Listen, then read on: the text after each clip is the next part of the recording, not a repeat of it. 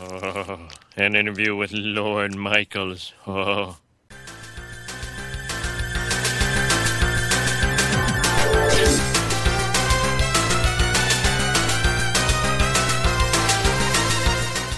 Hidely ho, listenerinos! It's Henry Gilbert here with a special surprise on the old free feed. So look, I know that we brag and promote and all the time tell you guys about all the cool interviews on Patreon, but we never really share them with you because they're exclusive to the Patreon. Well, we decided to give you a little preview podcast of three of our most recent interviews that you folks are missing out on if you're not signed up at patreon.com slash Talking Simpsons. Why, just in the last four months, we chatted with folks like Mike Scully, who had been an executive producer on The Simpsons from season nine through thirteen, but has been working on the show consistently since at least nineteen ninety-five. We also interviewed Dan Greaney, who's been working on The Simpsons for twenty plus years as well, and invented words like embiggen. Last but not least, our most recent interview is with David Silverman. If you don't know who David Silverman is, he is one of the Mount Rushmore of Simpsons creative forces. He has been working on the show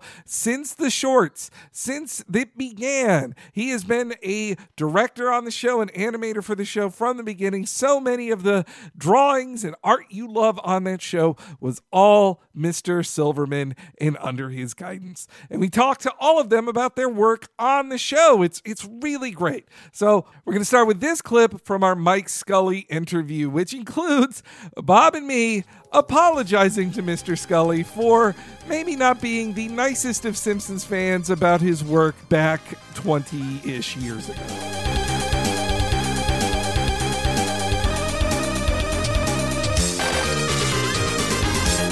Well, yeah, it was kind of unprecedented at the time for you to do four seasons uh, after all the ones before you had done two. At least in the fan community, it was thought like, "Oh, that's that's never happened before." Was was it seen internally as an as a big deal, or was it just like Mike's doing a good job, he'll just keep going? Yeah, I, I don't think it was seen internally as a big deal, and we were also still talking. I remember, you know, talking with Matt after season around season ten, and and, we, and it was at that time we were still talking about wrapping it up. And then we thought, well, maybe we should go to twelve, but twelve will definitely be it. Like, that's got to be the end. And so there was a part of me that wanted to be there at the end, to not leave two two years before it finished. So that was part of my decision also at the time, not knowing there would still be another eighteen years to go after that. Yeah, but you do, you do find yourself getting invigorated uh, at times when you don't expect it to come along, or you find new life in the show that you didn't think was there. Like uh, you do a, a, you know, a two or three episodes that you get on a little bit of a roll and you feel like, oh, the, gee, we never really explored this before, or we didn't know we could do that, or or just try like an experimental kind of a fun show like the Behind the Laughter or something like that, where you can break form a little. So we we decided to, you know, what was the rush? We, where were we all going to go in such a hurry? Hmm. You know? Well, Bill, Bill and Josh, who ran season seven and eight, they always say on commentaries, as a showrunner, your first year is great, but your second year almost kills you. You survived yeah. four years. Al Jean is now, I think, in his seventeenth or sixteenth year as uh, showrunner. Yes. Did you make adjustments to the role just to survive? I'm just curious how the role changed over time as the production changed. Yeah, it does. Uh, the first year, you know, it, it's exciting. It's fun. You're you're starting with a clean slate. You're not working on the past episodes from the previous showrunner because they're fixing those. So you've kind of, that, that first year, you've just got like a big wall with twenty-two blank index cards on it. and, and like, it's all mine. You know? and, and then when you go to the second year, you still have those, those, you have those twenty-two cards up that you still haven't finished from the previous year. You're still working on them in various forms. But now you have to come up with twenty-two more new ones, and it, it does start to to to wear on you uh, a little bit. Uh, but it, we had such a good staff, and we had developed a good system. We pretty much had the hours under control, so people people were having personal lives and starting to have families, and we we found that a great source of stories. When people would come in from home talking about whether it was something, you know, you know, with their kids or their wife, or you know, something something else that went on in their life besides working at The Simpsons. you know, you know, that made a big difference from a storytelling standpoint. And somehow we just kind of found fresh blood and figured out ways to incorporate a lot of the side characters into Simpsons stories, which was an also thing. And you try not to, you try not to betray the characters uh, that the audience loves, or tr- you may try and find new facets of them. I know sometimes I get blamed for making Homer stupid. like, like apparently the first eight years he was a genius. uh, But, you know, that comes with, we found over the years that the bar keeps being, being moved for, like, when the, when did The Simpsons jump the shark? You know, this is, you know, and there's, there was people, when the internet first started, and I want to say maybe around ninety-three, four, and then when there was like alt T V Simpsons, and you were first kind of seeing the emergence of comment groups and things like that. Mm-hmm. And imme- imme- it was amazing that immediately, like, the first comments were, it's time to cancel this thing. Put it out of its misery. It's like people went straight to the negative. Over the years, there's been so many episodes from not only from that point, but from to present day that people are still enjoying, or episodes that they claimed to hate the first time that now are considered classics. And, you know, I, I don't know if it's just the bar just keeps being moved, or time and nostalgia, or, or people getting older. I'm not sure what it is. Uh, when we did the marathon a few years ago on F X X, we didn't know what people's reactions would be, where they ran all the seasons back to back. And I anticipated like this kind of Twitter storm of hate uh, coming at a certain point. And the fans really surprised me. It was very sweet. I was getting a lot of tweets from people, from guys who were like in their, like, say, mid-thirties, you know, mid to late thirties, telling me stories of how they remember watching uh, a certain episode when they were eight or ten years old, and now they were watching it with their kids who were that age. And what a great moment it was for them to share that, you know, with their kids. So people were coming at it from a slightly different perspective, which was kind of fun. And I found myself getting caught up in the marathon, and it was like it was like watching my life kind of whip before my eyes. Because you know? I was remembering my own kids getting older during that time. Now that marathon was a real magical like couple weeks there, because it felt like everybody was experiencing The Simpsons at the same time on on social media and online. But yeah, actually, you mentioned the online criticism thing. I did. I did want to ask you about that. First off, I wanted to say, like, probably in my younger days, I maybe said something not nice about you on, yeah. on the internet. Me too. I think I'm sorry. I'm sorry too, Mike. I think I made a few yeah, uh, don't, cranky, don't worry about it, cranky Mike Scully posts maybe twenty years ago on all T V Simpsons, but uh, I'll, I hope you forgive us. That's called passion. Uh, we love it. Well, yeah. So what, I mean, what was it like being kind of a, light, a lightning rod at times for, for passionate Simpsons fans like that? Uh, fortunately for, for me, it wasn't so bad. I was hearing it more from other people. People, I'm kind of, I mean, I'm I'm sixty-one years old. I don't, you know, my standard line was, gee, how did people make great television before the internet could help them? uh, you know?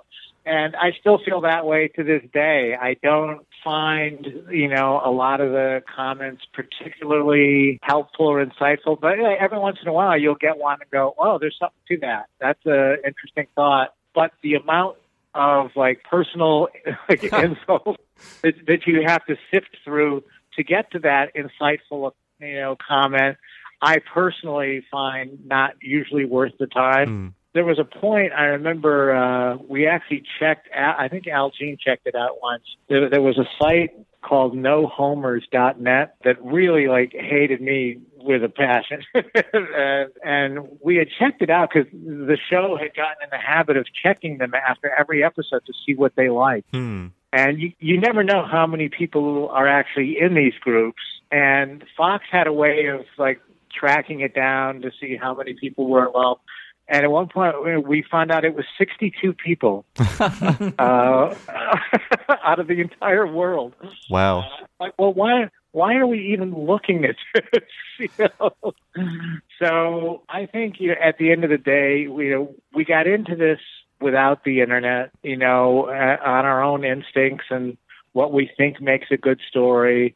And I think there's a, there's a, an inherent danger when the internet starts dictating, you know, uh, uh, you know, stories and characters, and, and you know, at the same time, I think if you're the type of show, which The Simpsons is not, if you're the type of show that commits to like a season-long story arc, like you know, we're going to follow this one story all the way through. This, these two characters are going to have a relationship.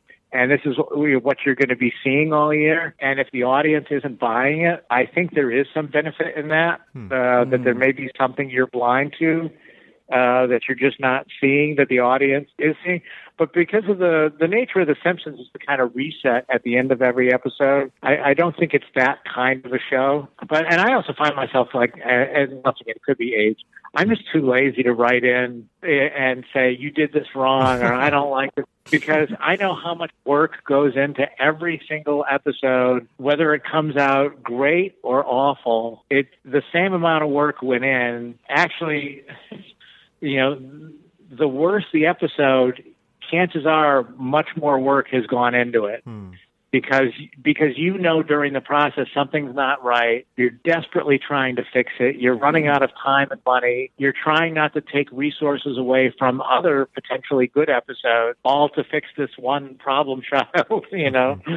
So there's certain ones that I just like look at, particularly you mentioned before the commentaries. Uh, going back to the commentaries was an, an occasional painful experience for me because it was a chance to relive a series of bad decisions. On uh, my part, of of just kind of go, oh, man, or, or the worst case scenario of all, you're sitting there ten years later and you go, I got it. I know how to fix it. Oh, man. Well, Mike, I, I think uh, one of the most polarizing moments in your seasons was definitely the death of Maude Flanders. I'd like to know just how that decision was made, and was there any internal debate as to whether she was the right character or whether any character could could die? Because it was a big, like, there was a lot of promotion behind that episode, too. Mm-hmm. Yeah, it, that was a, a moment, and, and I would love to say that it came out of, like, months of soul-searching and uh, a desire to shake things up. It really, the honest answer is, it came down to a contract negotiation between the studio and the actress that played Maude, and it, it just wasn't working out between them for reasons that I will leave between them. Mm-hmm. Uh, and she made a, the actress made a decision that she didn't want to do the show anymore. And, you know, I, I talked to her personally, and I told her to really, you know, think it over. You know, I could tell, you can tell when the studio is, like, still playing the game and when they're done. And I could tell they were done and they weren't going to budge anymore. And I knew she wasn't going to be happy, but you want to give the actress the opportunity to, you know, make their own decision and determine their own fate. Uh, it certainly was not a case where she was fired or she did anything wrong. They just couldn't come to financial terms. So she decided to quit the show. So we had a decision to make, which was, do we bring in a new Maude Flanders, which we did try for a while. And then also it was, you know, or do we do something with the show? We've got Ned Flanders, this God-fearing, you know, family-loving, you know, neighbor of Homer's that everyone loves. And do we actually do something in the show after ten years and, and shake it up a little? And the decision was made quicker than I would have thought. Yeah, I won't say who the writer was, but somebody said, "Let's kill, let's kill Maude," uh, and like within uh, a day or two, we had come up with this storyline of how she died and what the impact would be on not only on Ned, but um, you know, Ned and Homer's relationship. And we wound up getting an episode that I think came out pretty well. Uh, I, you know, I have one or two regrets on it, but you know, Homer feeling bad for Ned. I mean, because Homer's such a jerk in the first half of that episode. Yeah. I mean, he's such a jerk.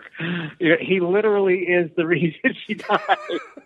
Uh, and but the second half, he's trying so hard to help Ned move on with his life. You know, it's all shorthand. It's it's all done in twenty-one minutes, which is insane. But overall, um, I mean, I haven't watched the episode in a long time, but I remember being pleased with Homer's, you know, behavior and commitment to Ned in the second half of the show. And also, I think It gave us a chance to explore Ned as a single dad, as as the guy who nothing, you know, wrong seems to happen to, with the exception of the Hurricane Nettie episode. The, you know, the guy who seems to have it all together family-wise. And it gave us a chance to maybe shake Ned's confidence a little bit and, and have him date and try some other thing. You know, was it the, the right call? I... It felt like it at the time. I always had a theory on Ned, and this is purely my own theory. It was never discussed on the show. But my personal theory was that Ned Flanders is who Homer would secretly like to be, but knows it's way too much work, and he doesn't have it in him. You know, be- because of because of the way Marge sees Ned, um, and and that Marge thinks he's such a good person and a good father, and tries to do the right thing. Yeah, you know, we've seen Marge lose her cool occasionally with Ned, but, but more so actually with Maude. Maude was much more judgmental than Ned was, in, in my opinion. Um, so that was kind of like my. A little theory there, but the whole thing you know, came out of a, a business decision. It was not. Hmm. It did not start as a creative decision. Mm, okay. How about the uh, the sobering up of Barney Gumbel? And I will say, we did delete a scene from the show with the kid that I still have mixed emotions about, and I don't know if it's on one of the D V Ds. Hmm. We watched it. We had a scene of Homer telling Rod and Todd what had happened and why, and what's going to happen with their lives. And I will. We ultimately deleted the scene because we found that comedically we couldn't dig ourselves out of that hole the remainder of the episode. Uh-huh. It was just too difficult. And I look back on it now, and it's whatever, twenty plus years ago. Some of that might might have been my own immaturity at the mm. time. That I, you know, it's one of those. You think like you you do these shows and you just move on and you forget them. But every once in a while, there's something that just kind of sticks with you, and you wish like you could go back and take another crack at something and figure out a way to to, to do it better. And that's one of those for me. Hmm. Well, a similar change that was made during your seasons was uh, Barney changing. Uh, he became sober. What was the intent behind that? Did you just run out of drunk jokes to tell, or were you looking for a, a different characterization of Barney, maybe one that wasn't so pathetic? No, that came in as I walked into my office one day, and there was a script on my desk written by uh, Dan Castellaneta, who plays Homer and Barney, uh, among many others, and his wife, Deb LaCusta. Uh, they had ru- they had written this script completely on spec, uh, never ran the story by anybody. They're both very talented writers, and and so took it upon themselves to write a script and see what the reaction would be. And the idea was that Barney tries to get sober. And I read the script, and obviously very nervously, because I love Dan and Deb so much, and I wanted to love it, and it was terrific. They had put so much thought into this, never talked to any of the writing staff about it. They did it completely on their own. And we sat down and had a long meeting about it, and we were trying to figure out what to, you know, how to tell the, the story, and particularly the ending of the story, because if I'm not mistaken, in their version at the end, Barney goes back to being an alcoholic. Mm. And I I think my memory of it is I thought it would be too sad of an ending if we see Barney go on this whole, you know, uh, you know, journey. I hate to use that word, journey, but uh, to uh, to better himself, to overcome like what is clearly the biggest problem in his life, and then fail at the end. I worried that that would be a dissatisfying ending, uh, and I and maybe Dan might have felt that the character was getting a little tired. I, but I, I don't want to speak for him, but I, that seems to come to mind. So ultimately, we did the episode where Barney wants to get his helicopter's license. He wants to make something of his life. And I think it ends with, if I'm not mistaken, they get him a, hooked on coffee at the end. That's right. Yeah, uh, Mo starts making coffee just to keep making money off, off Barney. Yeah, yeah. Uh, so, but that was the beginning of kind of Dan and Deb writing episodes for the show. And we did kind of over time start to miss the old Barney. Like, you didn't see him for a while, and then we didn't know what to do with him sober. So we did kind of slip him back eventually. Mm. I think also part of that, too, for me was I grew up with a lot of alcoholics in my family. So I think the the failure at the end uh, of him going back to be an alcoholic, although true to my family. Mm-hmm. Not my mother or father, but a lot of aunts and uncles felt just too sad to me. So I, I think my personal feelings may have fought what might have been the better ending to the story.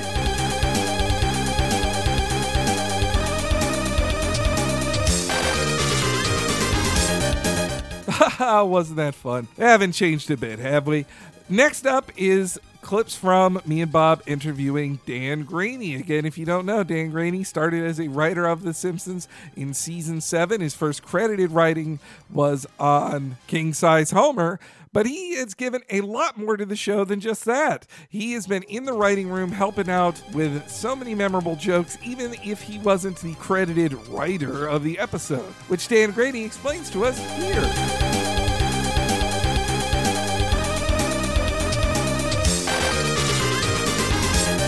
In interviews and commentaries, I've heard that Oakley and Weinstein years, those were the longest hours, the staying till three a.m. to, you know, finally figure out that one joke you needed. Was that your experience there? It was my privilege to have that experience. I loved it. I was very, I was more than happy to stay till three a.m. Uh, trying to get the right sign joke or the right name for Don Brodka, you know, the detective, which was one of those occasions where we stayed so late for hours. And yes, there was definitely some psychological problems that were producing that. But, you know, they're my kind of psychological problems. You know, I, I, if I didn't want, if that wasn't something I was up for, I was in the wrong place in my feeling. And mm. so I thought it was tremendously fun. And I remember one time, I forget which episode, but we were working on this line, like somebody had painted us, we'd written ourselves into a corner with the setup, you know, men are from Mars and women are from Venus, you know, which was that popular book in the nineties about gender differences. Mm-hmm. And that was the setup. We needed something that was a punchline off of that. We just could not get it. and uh, and at some point, people started putting money on the table. Like whoever gets this line will get all this money. And I think it was like one or two in the morning, and there was like several hundred dollars in a pile on the table. And George Meyer uh, pitched that Homer, somebody, Marge said, well, you know, men are from Mars, women are from Venus. And then Homer says, fine, give us the one with the monsters. You know? Wow. It was a good line. That's a great. It was I a great that. line. We were stuck in this little corner, and with the, you know, it was kind of, it would be fun. You get a little intoxicated, a little punchy in those late night sessions. So I loved it. Right. Well, they had very high standards, and yeah, I think in their first year, you know, they really had no ability to balance other things. But, you know, I didn't have a family, so whatever.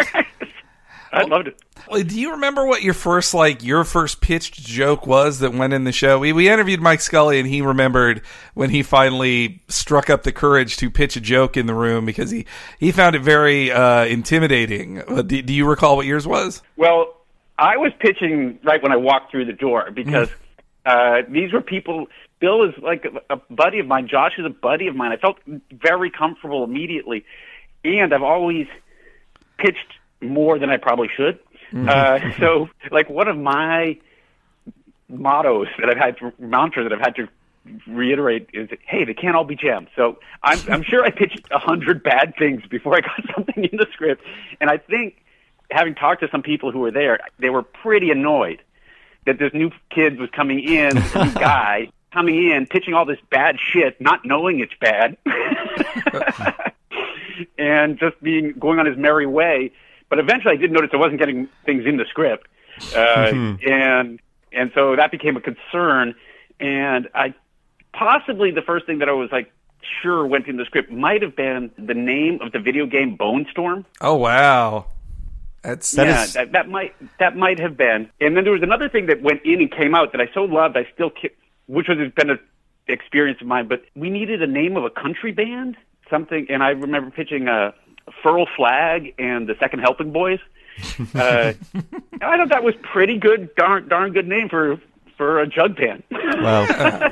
Bloodstorm is great, and I bet several video game companies are mad that you stole that because there have been games like Bulletstorm and Bloodstorm. They can't use Bonestorm now because it's a joke. Right, but we built, we beat them to it. I think that, like, to be that, Bulletstorm they might have done anyway, but but Bloodstorm, I don't think anybody would have gone that freaking psycho. If we, Bulletstorm for sure, that's that's easy, but but Bloodstorm, that's that's that's really wrong. uh, well, so, you know, we just did an episode of our podcast on your first episode uh, as credited writer, King Size Homer. I, I know you mentioned that on the commentary, too, that George Meyer, you know, put a ton of jokes in it, and then you you were giving a lot of credit on there. But I did wonder, like, what what did you miss from your script that you wish was in there, or were there any, like, cut jokes or plot points that you, you wish were in there? Oh, well, well, one, I would say that George contributed a lot of jokes. The story and the take on Homer, the joyful, the joie de vivre, was Bill and Josh. Mm. You know, the basic story was a Bill and Josh story, and that Homer, and that it's very much Bill's sensibility that Homer would delight mm-hmm. in this this uh, gaining of weight and all this. And so the the fun, the whole attitude of it did come from Bill and Josh. And George pitched a lot of great jokes too, super important. Um, but there was one line when Uh, Homer is wearing his muumuu, and he sees himself in the mirror. And in my original draft, there's Homer was like, I took Homer down further emotionally to a more emotionally dark place, and and Homer like looking at himself in the mirror, and the whole facade of jollity breaks up, and he goes, I feel bad about myself, and that and that line became George Meyer's mantra for the next five years. Oh, wow. And so that was very gratifying. It, it it didn't go in the script, but it had a life of its own, you know, so that that was that was fun. I love that line. I can just imagine Dan Castellaneta just very depressed and like, I feel bad about myself. You can myself. hear it in your head. Oh, yeah, that's great.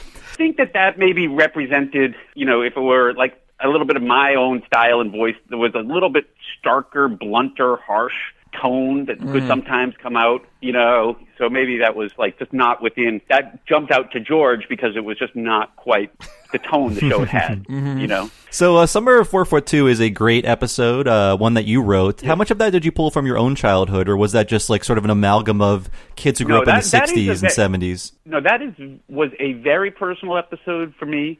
Very much based on my life, but it's also a very personal episode for a number of other people that were there. So it's like it's like I wrote that story. I can definitely say is like my you know my story, and I wrote it, I pitched it. But other people so had lived such similar things that it be, that they were also able to get right into those shoes, you know, and and pitch from their own experience. So though I say yes, this is what came out at the end was quite close to what I pitched.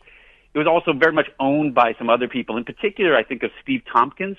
Hmm. Who's one of our great writers, you know, who loved Steve more than most people in the comedy world, was like novelistic or poetic in his obsession with observed detail, you know, and he just loved to get stuff right. And so, like, I just remember, like, there's something about a decorative rowboat full of geraniums. You know, there's like little little touches all throughout that were like Steve, who is also like me from Massachusetts, also went down to Cape Cod and just want and totally was trying to get everything right. Hmm. And then I think Bill and Josh had gone to this their summers to Maryland or something, and you know, like these sort of like porn, you know, Homer buying pornography and everything. That's pure Bill loving like American Graffiti and being that, you know. So, so I think that, and the dud and all that, that's kind of Bill. But mm-hmm. but the the Lisa story, the Bart and Lisa rivalry, that was pure me. But it was, but, but then it became owned by other people too, you know, mm-hmm. as because they had such, they related to it. And uh, so, and then the ending thing, you know, was I pitched that thing with the crab or whatever. So you know, the tone, I think the tone and the take was I, I have some ownership of, but it's. Jointly, it's joint custody. Hmm. So uh, that episode and also My Sister, My Sitter have a, uh, they both feature a schism between Bart and Lisa. Is that just a coincidence, or is that a dynamic that you like to write in your episodes? That's a coincidence. My Sister, My Sitter was probably Bill Oakley's idea. Hmm. You know, I think that was his pitch and, and you know, the, the indignity of it. I think that episode is really about indignity. You know, like your older boy is being babysat by his younger sister. It's just infuriating. So that was really... That's much more Bill's episode. I would say that that for me, the themes of of uh, the summer one was like themes I related to of like for personal re you know repositioning and reinvention, rival, sibling rivalry certainly. The other thing that I thought was a little note that I've always been drawn to was sort of like Marge's desire to be Lisa's friend, and it's not and it's being a little sad you know, like the idea of the lonely mother that wants to be friends with her children or whatever, that is definitely something I have. I, I, I feel it, you know, mm-hmm. What can I say? Well, that summer, in that summer episode, I think my one of my favorite lines in that is when Marge just so innocently, innocently corrects Lisa about Gore Vidal and just like, girls, Lisa, boys kiss girls. Yes. And not, that's a room pitch, and God, and God only knows whose that was. But yes, that was Marge's knife, where you could do things that are clueless, but but not mean. You know, mm-hmm. like you know, like I don't know. I think in another episode, I think Tom Gamble pitched a line when they're at Disneyland or something that Marge says, "I hope I don't eat an elephant." Like, I don't know. Like she's just, what is wrong with you? Just their cluelessness. But if you've had, you know, known some clueless ladies, it's, you know, you have to have a certain tenderness for him. Mm. Yeah. So uh, I've been listening to a bunch of commentaries to prepare for this interview, and one thing that came wow. up a few times was the fact that there was going to be a Planet Hollywood episode, uh, and not much was said about it other than the fact that uh, it was never made. Can you talk more about that? Like who wrote it? If the jokes ended up no, anywhere? I, I know. I know nothing about that. That's oh, wow. at a high ma- a high management level beyond my uh, experience. Oh. Okay, doke. I, I now I just want to know like what it was all about, but uh, it's that damn. And the yeah, Prince no, episode. Yeah. Lost. Well, there's the Prince episode. You know, there was a an episode about a reli- a cult like religious organization mm. that I think ran into uh, some bit of a minefield that that never got produced. yeah, I, the Movementarians one got kind of close to that, but it's not. It that's not the same though. I think there was another one that went much closer, mm-hmm. uh, and. Uh, Too close. It's, we're too close to the sun. I'm uh, gone a little bit in order here on your, your credited episodes. But you did write the Genesis Tub segment in Treehouse seven, which did did you pitch that one too, or did somebody else say like no, we're going to parry I, this? I don't think so. I, I don't really recall. I, I doubt it. You know, I was, or maybe actually, I think I did pitch it, but I didn't know that it had been a Night Gallery episode. Mm-hmm. You know, so I don't know. It. I, I feel like somebody shrinking. Is not, you know, it's pretty obvious, right? so so I don't feel it's like a great uh, brainstorm uh, to think of a, a shrink shrinking episode. But. And were you aware that uh, Treehouse segment was then used in, as an example of Simpsons Did It in the South Park episode about Simpsons Did It? Yeah, that was, that was gratifying. And you got to give those guys respect for that episode. Like, that's mm. a courageous thing, to, a generous way to respond to that thing. But they did some great stuff stuff that we haven't done. But we, well, you guys can't, like, murder as many people on The Simpsons as they can. Huh. Can I uh, mention one thing? Is while I can see that the credited episodes provide structure mm-hmm. to an interview, and I get it, um, it's very interesting that there's a whole other side of the street, you know? Like, mm. I would say that on the one hand, like, my credited episodes, you know, overstate. If you said, oh, I wrote this or I wrote this, I that they overstate my contribution by the credit. Now, you guys get into that and you correct that, and that's great. But there's another thing, which is all of our participation in the to- total culture of it mm. is kind of not re- ca- captured by that. Like, and it's, it, I don't know if anything can capture it, but like little motifs and ideas and concerns and takes. I'm just saying, if you're going to take all my episodes away from me, which is fine, fair, you got to give me a certain percentage of everybody else's episodes. You got to figure out a method.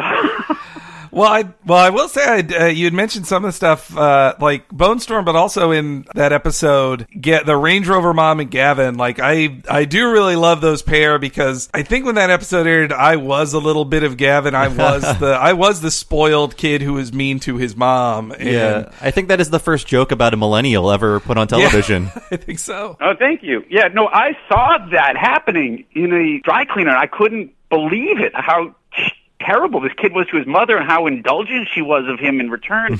And then I, then I realized this is something that's going on. So, you know, I thought it was funny. We put it in, and a bunch of the writers loved it. I think Mike Scully thought this kid was so awful, he just wanted nothing more to do with it. Mike so disapproved of that, of that treating your mother that way that he banished the character. Well, I think he was the one family man at the time, or one of a few on the staff. Right, right, and I think he's a really good dad, and a, you know, and you know, I think take some of those issues more seriously than you know, or you know, we're seeing them from an outside perspective. You know, just look at this horrible family. You, you mentioned, yeah, what it's like to be in the writer's room and having to, and just contributing the whole thing. Like when, when you get, isn't it when you get assigned a script, like you're kind of out of the room for, for a little while, right? When you're writing a script, like, do, are there then some episodes like you didn't get uh, really uh, oh, yeah. put stuff in? Oh, oh, among my many list of grievances, my long list of grievances is the stuff that I didn't help write. That mm. is so, so hurtful that they could do such amazingly great work without me, but it's, let the facts speak for themselves. Chimpanzee A to Chimpanzee, whole, like, Troy McClure, you know, mm-hmm. Stop the Planet of the Apes, I want to get off. That wasn't because I was out on script. It was because I think we were working in two rooms at that point, mm. and the other room did this amazing thing. And it's like, what? And I can't claim to be part of it. If I'd been in the room, I could persuade myself that somehow I had been the person that got the ball rolling. There would be some way for me to argue myself into into believing I had contributed. But I had nothing to do with it. And, you know, I just loved it when, as soon as I heard it, it was it was truly painful. What? And I've seen that again, again and again. I've seen the show do good work without me, so, you know. Well, as you were telling us before, uh, the fact that your name is on an episode just means you wrote that first draft or the first uh, script for right. the pro- for the episode. What are uh, right, but, what are misconceptions? I just want you guys to find a way to reflect the other side of this oh, yeah, point, which sure. is that that we that we give and we give and we give to other people's episodes and have, you know, this. It's like you're an ingredient in a soup. Mm-hmm. That's all I'm saying. I'm an ingredient in the soup. Do you get a lot of misconceptions about what being a Simpsons writer is like? Like, people think you write for a certain character, or that every word in the script is yours. Do you hear just a lot of, I mean, people approaching you not really knowing how a comedy writer works? Well, the misconception I'm encountering right now is that you think anybody cares about the Simpsons. Oh, we do. You you do, and uh, uh, cognoscenti do, of course. And I love we love that, and we try to still, you know, produce episodes that you would like, but it's not as cool as it once was, I'll say that. Mm-hmm. You know, like, I don't, like, what you tend to get these days is, you know, oh, are they still making new ones of those? Oh, and ouch. It seems like fifty percent of the time that's truly innocent, you know, from some regular person, and fifty percent of the time it's a sneaky little jab by somebody that knows perfectly well that they're making. Ouch. I, I also know you did do the everything's coming at Milhouse line, which I've seen get used a lot by folks in the Simpsons fan community or just online by people making jokes. Like, what do you think of that type of fandom? Or I guess shit posting is the term for it, of just people who make goofy posts using Simpsons lines and making some kind of fun turn on it. Well, you know, God bless them. I feel like, you know, the culture of of ownership of ideas and ownership of of things is a little overstated. Mm. You know, like when you know even everything come up Milhouse. You know, obviously the phrase "everything's coming up roses" pre-existed, so I added one word. So, you know, I I can't be too precious about it, and I like the recombinatorial element of our culture. And when I see the obverse argument being made that you can't appropriate things, you can't use things, I feel like that is, you know, suffocating creativity. I'd rather people make it their own. So that's mm. fine with me. Um, but I will say that I much prefer the people saying or doing things that showed that it had some meaning to them as it, what I originally intended. You know, I've met somebody who had a tattoo that said everything's coming up Milhouse. I knew a bunch of art artist people that are now in their late thirties, and, you know, that had a certain resonance for them of a poor kid, the loser, whatever, getting his day in the sun, and the generosity of it, you know, ha- had some meaning to them. So, and that, that was gratifying to me. They can, then they can wreck it. Sure. Fine. Go ahead. I know. I, I would say in Simpsons fandom, there's probably more Millhouses than Barts. Uh, oh, for so. Sure. Oh, well, it was pretty much a room full of Millhouses right there. So, but written by Millhouse.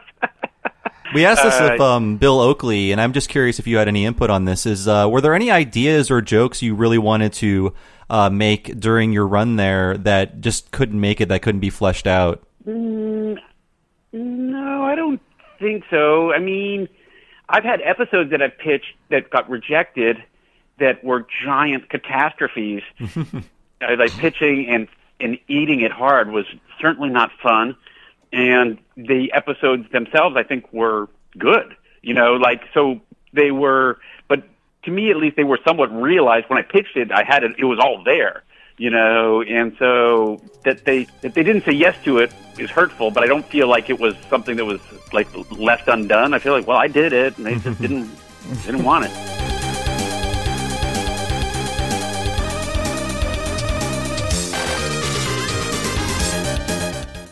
And lastly, from our interview with David Silverman, he shares with us some incredible details about how the shorts went into production back then, what the first years of The Simpsons were like, and even how they tried to keep the shorts going on Tracy Ullman once the show began in nineteen eighty-nine.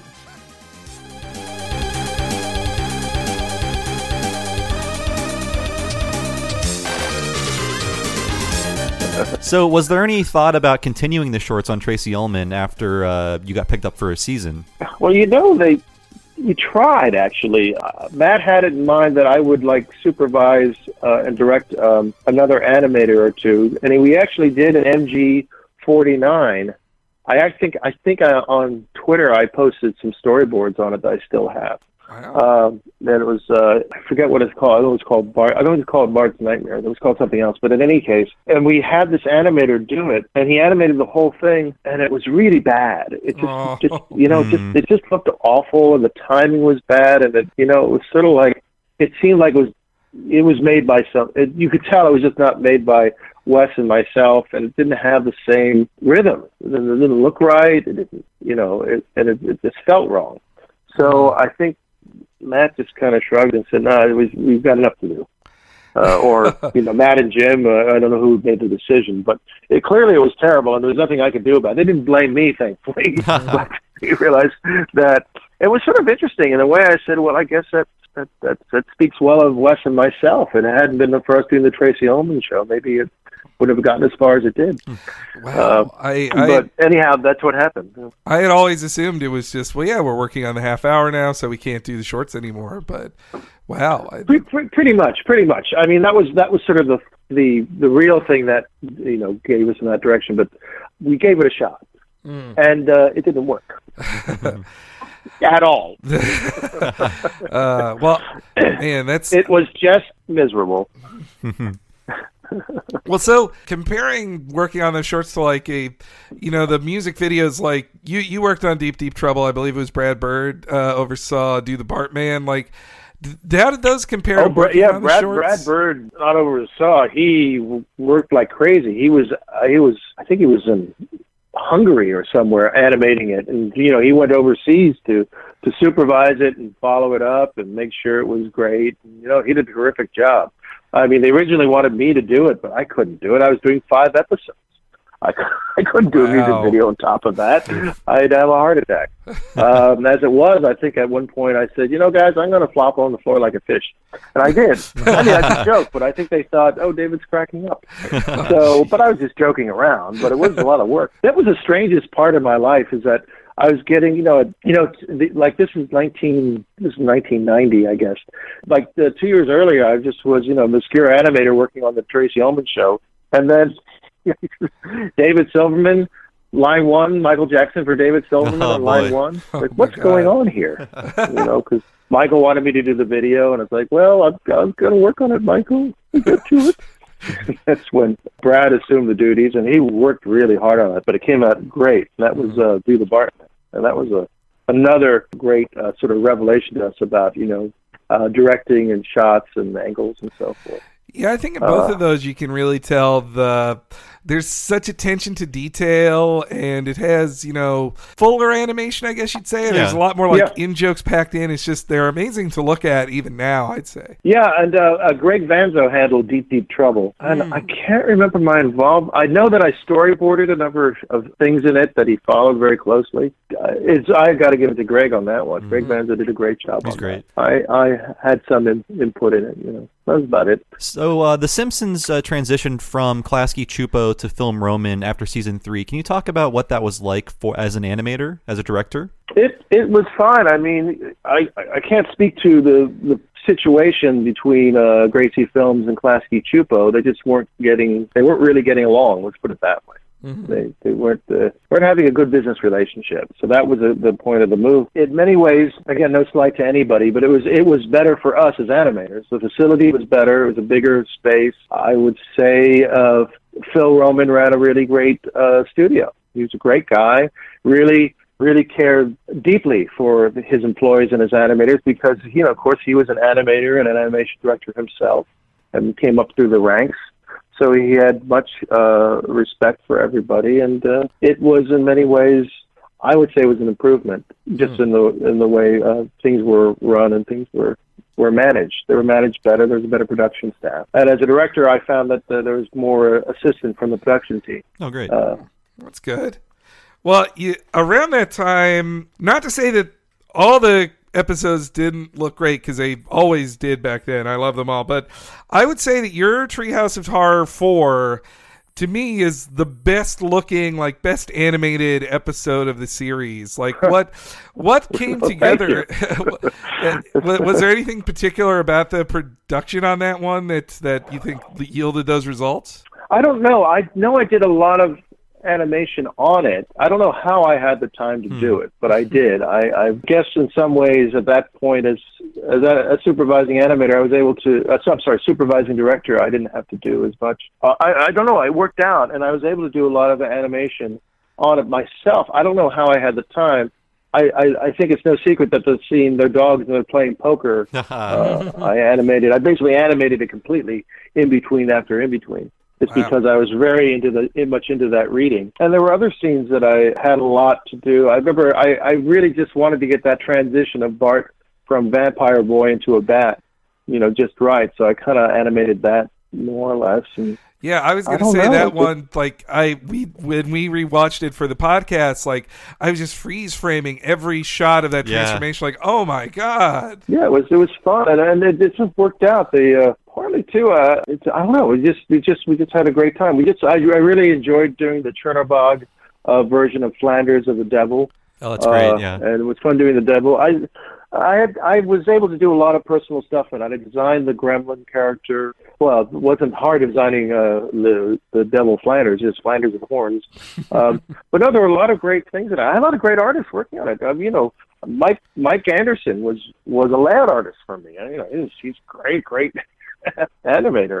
Uh, this fellow Istvan, um, Myhoriz, who's from uh, Hungary, he's an incredible draftsman, incredible cartoonist. So I had a very strong team as well. Although Mike always chides me that one of the first things I gave him to lay out was this scene where it was an animation background where they in the kitchen, where you go from one shot, then we animate and reveal the kids. He said, "Thanks a lot, David."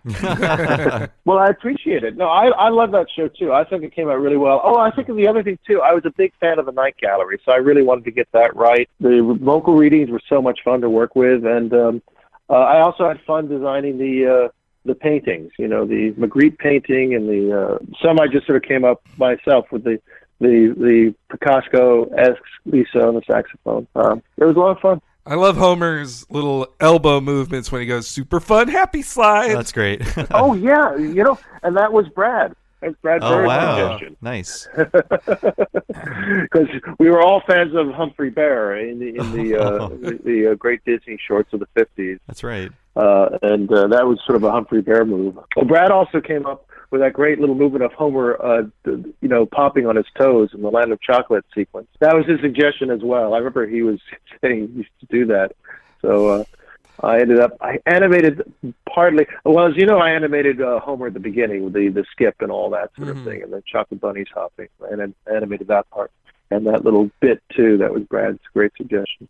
Yeah, that, that Homer skip ended up showing up in uh, Black Widower too, with uh, Bob and uh, was it Patty or Selma? Selma. Yeah, so I, I think you guys must have yeah. been a big fan of that animation cycle. Yeah, I kind of re I kind of reworked it in that. In fact, when I was doing uh, when we did the Hollywood Bowl in twenty fourteen, I really got a call like uh, in January that they need something for the flyer right away, and I said, okay, I can do it over the weekend. He said, well, can you do it tomorrow? I was like, okay, well, thanks for the thanks for the notice.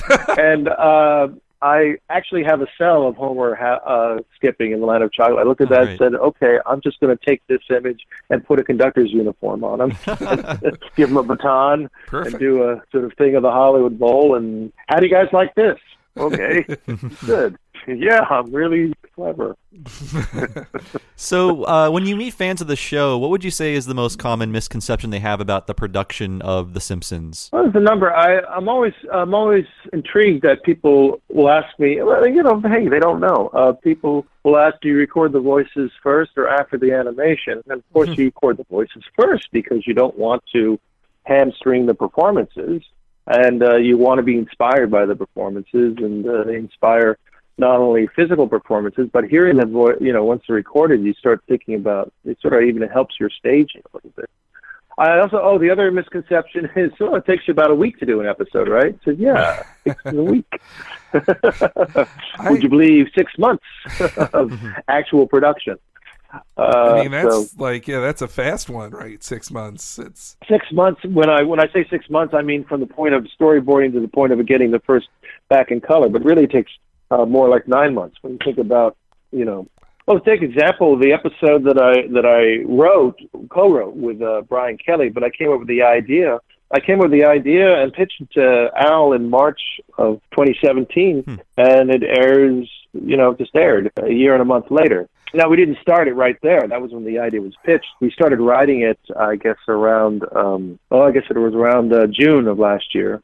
Al really liked the idea, and he kind of fast-tracked it, which surprised me. I just pitched the idea to say, I have this idea. Maybe you want to do this. And he looked at me and said, you want to write it? And I was like, well, I, I, I don't know. I, don't, I haven't written an episode of The Simpsons. And so he suggested, well, you might want to pair up, pair up with a writer. And I said, that'd be great. And I asked Brian Kelly if he liked the idea.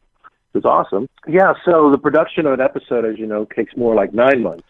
You know, from the time that you start writing it and the time that uh, it's finished. It may not air exactly, you know, when it's, you're done, but uh, mm-hmm. you know. Uh, although we are we although we are getting the uh, the last retakes in uh, uh, just before The Wire. Oh wow! Which we can these days.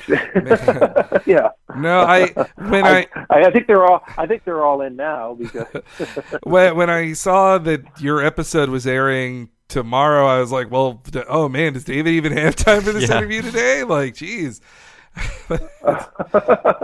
oh no, no, I'm done. And if anything, actually, I have to. I'm going actually on Monday. Uh, I'll be going to uh, Stuttgart for the animation festival there. Nice, nice. And I got to prepare for that. Wow.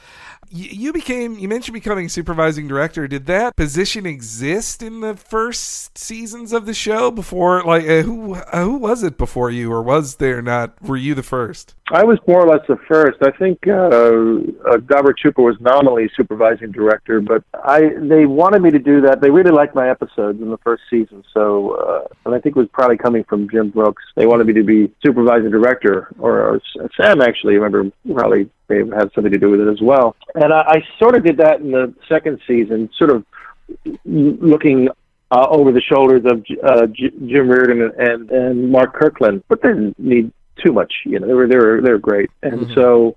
But that's uh, that's that's how that happened. Yeah, yeah. I did more and more of that. As in, by the third season, they said, "Okay, we want you supervising more and directing less." And I said, "Okay, fine with me." Mm. I think I think that was the other thing too. Because of that, I was able to do, do more animation, uh, mm. and that's what I ended up doing a lot of the time. Or I would help people out, like doing the the uh, Blue Danube sequence for helping Carlos Baez out on the uh, Deep Space Homer show, mm-hmm. or even Bob uh, Anderson doing the See My Vest sequence, because uh, that Two Dozen One Greyhounds was a pretty difficult show. Oh, wow. Well, yeah, you also, in the I Didn't Do It Boy episode for Bart, like, there's definitely some crusty poses in there that I'm like, that eh, looks like a David Silverman crusty to me. Yeah, I seem to remember doing a few things in that one. Uh, I think I did the scene where like, hey kids, here he is, where he's really depressed or something like that. That, that episode, I think that's in that one. Mark Kirkland had me wanted me to do the, or maybe I said I really want to do the scene with, um, you know, with Homer, the Tower of Sugar episode, mm-hmm. the great speech. You know, I can't live the button-down lifestyle like you. I want it all. Well, what is there a lot of saying of Simpsons quotes within the Simpsons team as well? Because I know, like, in for fans, we do that constantly. Oh, I think yes, we we often get into uh, like little catchphrases from the show would come into our conversation. It sort of ebb and flow depending on what episode tickled us more than the other. It's hard to recall now, but I just remember that happening from time to time. I wish I had a better story to tell from that. But the answer is yes, we would do the exact same thing. I'll tell you one thing that we would always, always do. We'd always say, I don't know, with great confidence. You did that in this interview, actually. So, by the way, that was one of my favorite stage directions that made me laugh out very loud, because when I read that episode, it, you know, it was in the Blood Feud episode, and it, was, and it said, okay, Mister Burns, what is your first name? Homer. Confident. I don't know. that, is that, great. That word confident really killed me. It's so funny.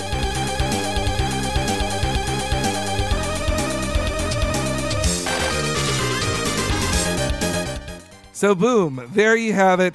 Three of our most recent interviews. We have tons more exclusive content on patreon.com slash Talking Simpsons, where you can hear all of those full interviews right now for just five dollars a month. You can also hear our other previous interviews, like with Mimi Pond, the writer of the first episode aired of The Simpsons, the Christmas special, our chat with Paul Provenzano, one of the executive producers of classic Simpsons video games, who has a ton to tell us about making games like Bart versus the Space Mutants or Virtual Springfield, as well as Bill Oakley, one of the executive producers of this season that we're going through right now, and Reed Harrison, the writer of the X-Files crossover episode. You can hear all of that, as well as our Patreon-exclusive Talking Futurama series, all of Talking Critic as well, that's a Patreon-exclusive, our community podcast where Bob and me go over our favorite comments that month, the season wrap-ups, the entire first season of Talking Simpsons. So many things available to you right now if you just sign up for five dollars a month at patreon.com slash Talking Simpsons. And don't worry, you also, when you sign up,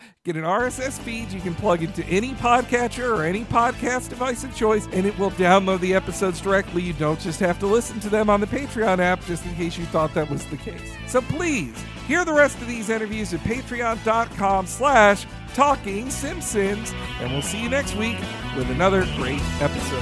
Bye!